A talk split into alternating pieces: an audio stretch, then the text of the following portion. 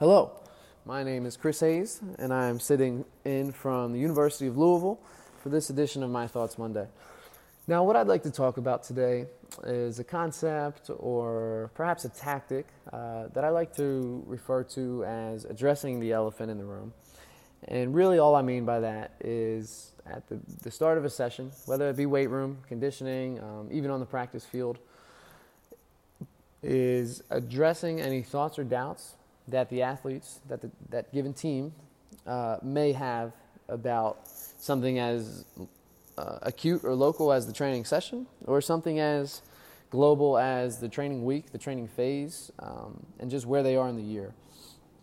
It's the idea of basically telling them, hey, I know uh, how you feel, I know what you're thinking, here's why that's okay, or here's why you shouldn't feel that way, and justify it accordingly. Um, it, I think it give can give them before we dive into it a little more specifically. I think giving them that level of understanding, perhaps justification, and relatedness, being able to relate on some level to what they're thinking, perhaps what they're going through, um, I think can help for the greater cause of buy-in, which I hope we can all agree is a very important component of the training process and what an athlete can get out of their, their training. Um, so, an example of this, I think, would be great to use with, es- with exercise specificity. Meaning, um, surely, what we do in the weight room in particular, we think, we hope, will have some degree of transfer, hopefully a high degree of transfer, to the practice field, court, turf, whatever it may be. But at the end of the day, of course, we are physical preparation coaches and probably more important, general preparation coaches because the truly specific coaches are the sport coaches. Now, there may be a few exceptions like swimming, um, track and field, where what we are doing is extremely close, if not identical at, at sometimes to the sport, right? But for the most part, we're general physical preparation coaches. So there's never going to be, or, or, rarely is there going to be exercises that are truly sport specific. Um, but there's certainly a spectrum that we can live on from more general to more specific, right? So I think addressing with a team, particularly if it's in a GPP type phase, and saying, hey, I know this exercise has nothing to do with your sport. This exercise has nothing to do with anything you will ever do on your court, your field of play. But we're doing it because X, fill in the blank, right? It could be simply, it could be physiology, it could be biomechanical, um, it could be psychological, right? There's millions of reasons we could use an exercise or, or set a rep scheme. And I think as long as we truly believe in what we're doing and why we're doing it, we should be able to. I don't even like to use or, or want to use the word sell because I don't think that's the right word, but we should be able to justify what we're doing on that day to and with the athlete. Um, and I think addressing that on the front end, right, and saying, hey, I know what you're thinking, right? This has nothing to do with your sport. That's okay. This is why we're doing it. And perhaps right now it doesn't seem like it has something to do with your sport or it doesn't seem specific right? But in a few weeks or a few months, a few phases down the line, this is what this exercise or this even set of rep scheme is going to take us to, right? This work capacity for maybe an entirely anaerobic sport, right? Take like a thrower or, or a diver.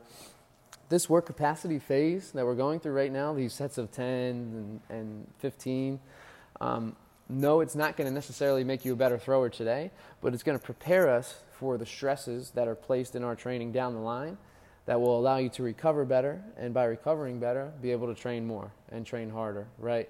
So, just being able to relate that and kind of put the dots together, so to speak, for the athlete, that's just one example. But I think that's something that is invaluable. And certainly, we shouldn't have to do that every day or, or even every week necessarily, but being able to identify those spots when you have time and when it's appropriate, um, I think can be invaluable in the athlete's buy-in and kind of the, to a degree, really, to the mutual trust and mutual uh, respect. Now, of course, that should be there without having to explain those things, right? But I think doing something like this uh, can contribute to that respect and that trust that needs to be um, there between athlete and coach, respectively, both ways. All right. I think another good example of this can come um, perhaps with this could be off season, this could be preseason, it could be even be in season, right? Where um, the team, the athletes globally as a group are really fatigued or they're down in the dumps. Um, they just had a really tough match or a really tough practice, and we're in the weight room the next day or two days later, and they're still tired from it, right? Um, and we need to explain to them, perhaps at times, why why we are in the weight room when they're still under fatigue or they're still sore from said practice or said game or match. Um, and being, a- but just being able to say, "Hey guys, I know you're still sore. I got you. Like, I'm not naive to that, right? I feel your pain, but we still need to be in here and get a training effect and and do what we're going to do today for insert A, B, C, X, Y, and Z, right? And again, if if we believe in what we're doing and and we know uh, what we're doing and why we're doing it, that should be an easy sell. And I think just addressing that up front with the athletes, again, at, at the beginning, taking a minute, a few minutes at the beginning of a session, can get rid of those negative thoughts and doubts that may be creeping into their head and hopefully give them a light bulb moment that says, okay, coach knows that we're tired, but here I, I understand, I still understand now, or I understand now why we're doing what we're doing, why we need to be in the weight room, why we need to be picking up barbells or, or doing whatever the exercises are that day, right?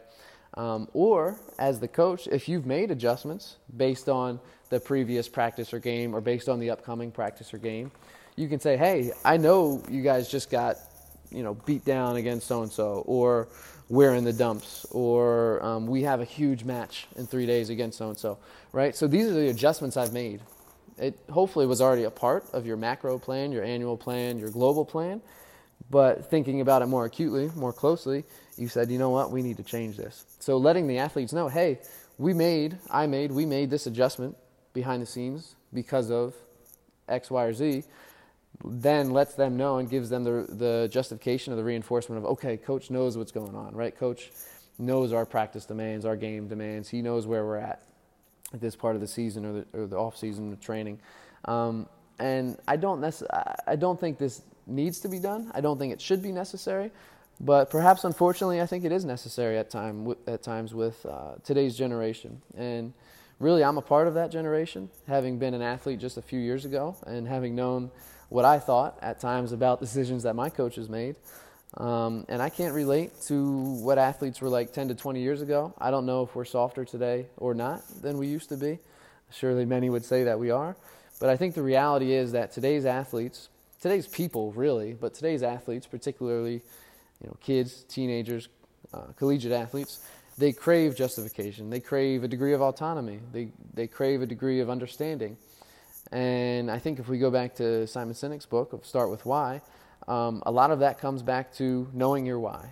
And you have to know that on an individual level, what your own individual why is, your purpose, right? But we can also peel back the layers and go a little deeper into why we're doing this and why we're doing that, um, or why we're not doing something. So, again, just to kind of wrap this up and, and bring it back to a global perspective, um, I think a lot can be said for uh, addressing the elephant in the room. And it, maybe it's not an elephant. Maybe it's uh, something a little smaller than an elephant, right? Maybe it's not that big. But even if it's just a little thing, if you can nip it in the butt before it festers and becomes a bigger thing, um, whether it has to do with training or just the the state of the union, so to speak, the state of the team, the program, if you can address those things just on a very um, dosed level, as needed, as you feel needed by the coach, as the coach, um, I think that can do a lot for the buy-in, for the trust, the mutual trust and respect between the coach and athlete, and ultimately, those things will contribute, in my opinion, um, to the outcomes of the training process and the training program. So, um, those are my thoughts today. I hope you can take something from that that benefits you and your athletes. Um, I appreciate you listening, and I appreciate everything that Jay is doing with CVASPS and, and for the field. So, thank you. Have a great Monday. Have a great week. Take care.